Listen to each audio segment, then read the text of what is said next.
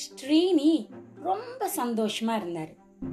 ஏன்னா அவரோட வாழைத்தோப்புல நல்லா அறுவடை இந்த தடவை.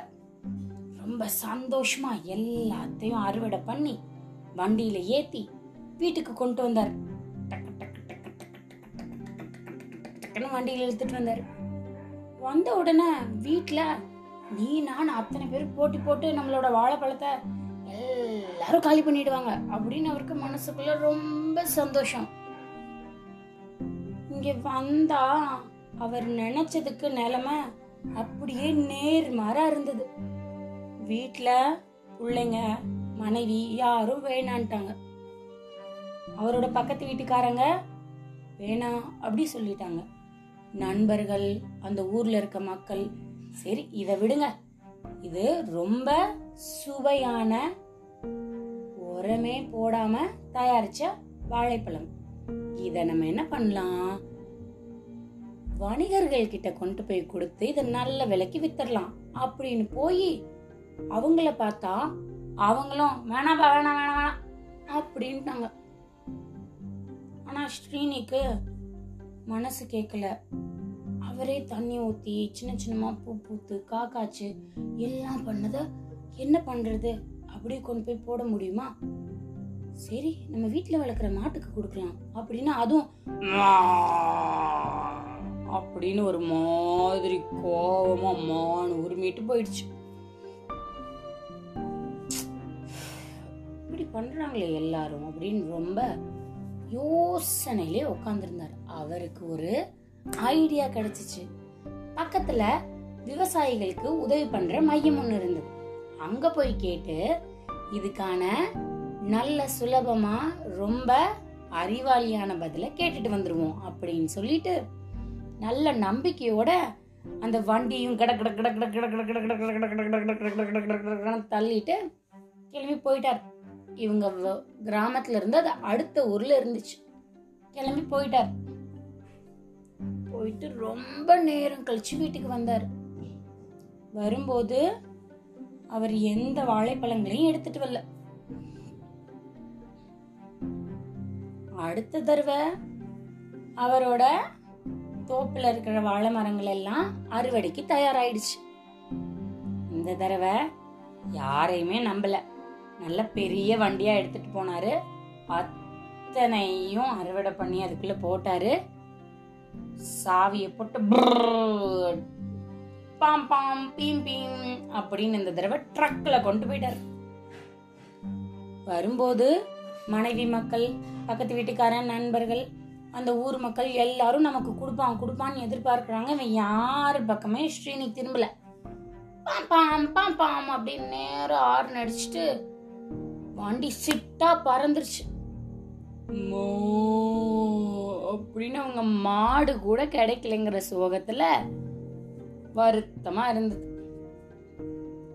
அவரை அதுக்கப்புறம் அறுவடை பண்ண எந்த வாழைப்பழங்களையும் யாருக்குமே கொடுக்கல. ஒரு தடவை கூட வேணுமான்னு கேட்கல எல்லாத்தையும் அந்த வண்டியில போட்டு எங்கேயோ கொண்டு போயிடுறாரு. மக்கள்களுக்கெல்லாம் ஒரே ஆச்சரியமா இருக்கு. இன்னொன்னு கிடைக்கும் போது வேண்டான்னு சொல்லிட்டாங்க. இப்ப அவன் கொடுக்கவே இல்லை ஆனா வேணும்னு தோணுது.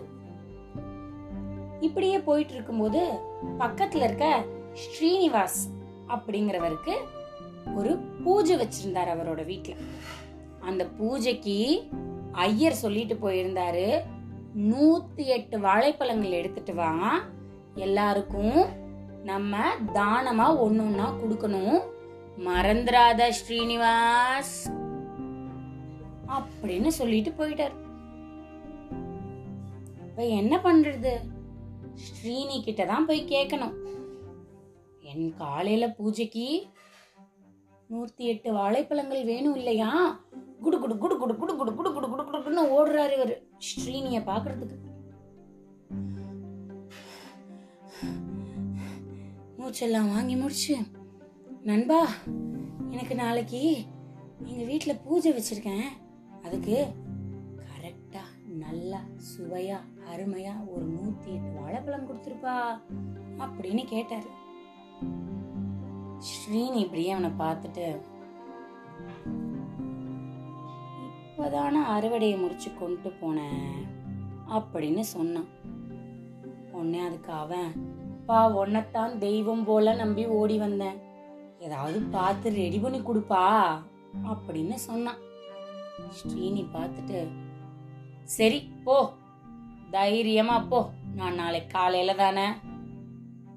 உனக்கு நேரத்துக்கு நான் வந்து சேருவேன். போ அப்படின்னு சொல்லிட்டான். ஸ்ரீனிவாசோட வீட்டில் தாட்டா பூடெல்லாம் பூஜைக்கான ஏற்பாடெல்லாம் நடக்குது. அந்த கால் நட்டாச்சு பூவெல்லாம் வாங்கியாச்சு. அக்னி குண்டத்துக்கு வேணுங்கிறதெல்லாம் வந்துருச்சு. பூஜை ஆரம்பிக்கிற நேரமும் வந்தாச்சு. ஓம் அப்படின்னு ஐயர் பூஜையையும் ஆரம்பிச்சிட்டார். இவனுக்கு மனசுக்குள்ள பயம் ஸ்ரீனி பழத்தோட வருவானா அப்படின்னு. ஐயர் ஏப்பா நூத்தி எட்டு வாழைப்பழங்கள் கேட்டிருந்தனே எடுத்துட்டு வா. அப்படின்னு சொன்னா எனக்கு பக்குன்னு ஆயிடுச்சு ஐயோ இவனை நம்பி நம்ம ஏமாந்துட்டோமோ அப்படின்னு நினைக்கிறதுக்குள்ள நல்ல பெரிய மூட்டை ஒன்ன தோல்ல போட்டுட்டு ஸ்ரீனி நடந்து வரான். அப்படின்னு வந்தவன் அக்னி குண்டத்துக்கு நேரா அவன் கொண்டு வந்த பெரிய பையிலிருந்து ஒன்று ஒன்றா எடுத்து வெளியில் வைக்கிறான். என்னடா அது அப்படின்னு எல்லாரும் ஆர்வமாக பார்த்துட்டே இருக்காங்க. பார்த்தா நல்ல வாழை இலையால சுற்றி மேலே ஒரு ஸ்டிக்கர் ஒட்டியிருக்கு. அவன் வச்சுட்டே இருக்கான். ஒன்று ரெண்டு மூணு நாலு அஞ்சு ஆறு ஏழு எட்டு. ஆ ஒன்றுமும் வைக்கிறான். ஒம்பது பத்து பதினொன்று பன்னெண்டு. ஆகா ஒன்றும் முடியலையா? பதிமூணு பதினாலு பதினஞ்சு பதினாறு பதினேழு பதினெட்டு. ஐயோ இன்னும் பைக்குள்ள இருந்து வந்துட்டே இருக்குப்பா அப்படின்னு ஊர் மக்கள் பார்த்துட்டே இருக்காங்க.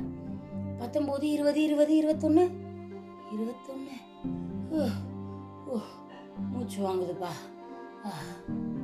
ஆனா ஸ்ரீனி மறுபடி பைக்ல கை விடுறான். இருபத்தி ரெண்டு இருபத்தி மூணு இருபத்தி நாலு இருபத்தஞ்சு இருபத்தாறு இருபத்தேழு. ஒரு வழியா பை காலி. ஒரு சத்தம் இல்லை. அத்தனை பேரும் ஆச்சரியமா அவனே பார்த்துட்டு இருக்காங்க அவன் அதுல ஒன்னை எடுத்து மேல என்ன எழுதியிருக்குன்னு பக்கத்துல இருக்க ஐயர்கிட்ட கொடுத்தான் பார்க்கறதுக்காக. வாழைப்பழ அல்வா. ஸ்ரீனி அன்கோ அப்படின்னு போட்டிருந்துருக்கு. இப்போ இவன் சொன்னா ஒரு ஒரு பொட்டலத்துல இருக்க அல்வா செய்யறதுக்கு நாலு வாழைப்பழம் தேவைப்பட்டுச்சு. அப்ப இங்க இருபத்தேழு வச்சிருக்கேன். கணக்கு பண்ணிக்கங்க. ஒன்னொன்னுக்கும் நாலு. ஆக மொத்தம் நூத்தி எட்டு. சரியா கணக்கு? அப்படின்னு கேட்டான். எல்லாரும் உனக்கு ஒண்ணு எனக்கு ஒண்ணு உனக்கு ஒண்ணு உனக்கு ஒண்ணு வாங்கி சுவையா ரசிச்சு ருசிச்சு சாப்பிட்டாங்க. இப்ப தெரியுதா? பாம் பாம் பீம் பீம் கிங் கிங் கிங் கிங் கிங் கிங் கின்னு ட்ரக்கு கடகுட கடகுட கடகுட கடகுடன்னு வண்டி எங்க போகுதுன்னு? இதுவரை நீங்கள் கேட்டுக்கொண்டிருந்தது கதையும் நானும் ரேவா வல்லியப்பனுடன் கதை இன்னைக்கு நல்லா இருந்தது இல்லையா? மீண்டும் அடுத்த கதையில வந்து உங்களை சந்திக்கிறேன். அது வரைக்கும் மற்ற கதைகள் எல்லாம் ஒரு தடவை கேட்டுட்டு சந்தோஷமா இருங்க. நன்றி.